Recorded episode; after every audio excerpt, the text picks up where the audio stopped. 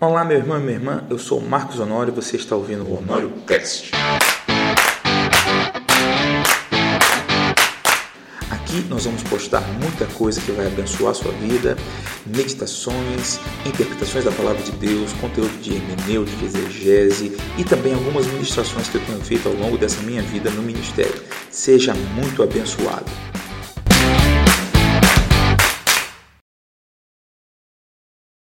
Por que, que a Bíblia é toda datada, irmãos? Olha só, você sabia que de Adão até Abraão nós temos aproximadamente dois mil anos? E por favor, preste atenção na palavra aproximadamente, porque ela é muito importante. Aproximadamente dois mil anos. De Abraão até Cristo nós temos novamente aproximadamente dois mil anos.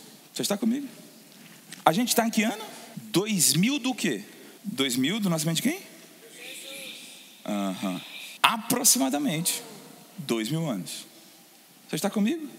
E a Bíblia diz que falta um sábado, mas a Bíblia também diz que quando Cristo vier, ele vai estabelecer um milênio de reino de justiça, paz e alegria, discernindo o tempo, porque os dias são maus.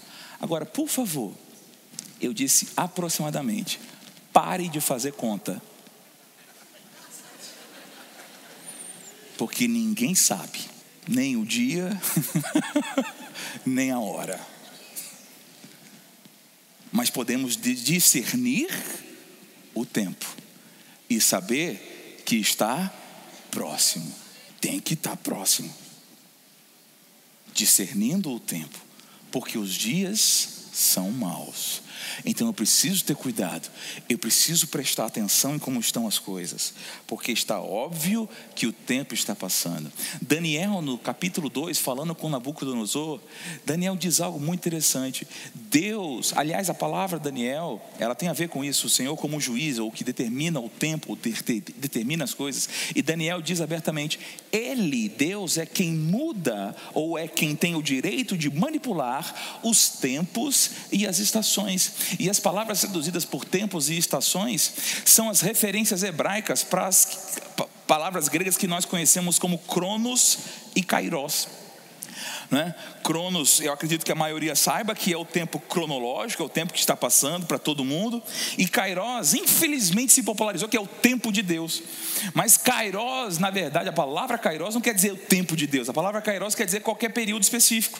Por exemplo, o tempo que você passou na faculdade, foi o seu Kairos da faculdade. Eu e minha esposa estamos morando em Campina Grande, já moramos em Belo Horizonte, já moramos no Rio de Janeiro. Cada período desse foi um Kairos na nossa vida. Amém. Então, a Bíblia diz que Deus ele está controlando tanto o tempo cronológico como as estações de cada pessoa. Mas é interessante quando, quando nós olhamos o tempo cronológico, nós vamos vendo que Deus ele foi dando marcações e pontuando coisas.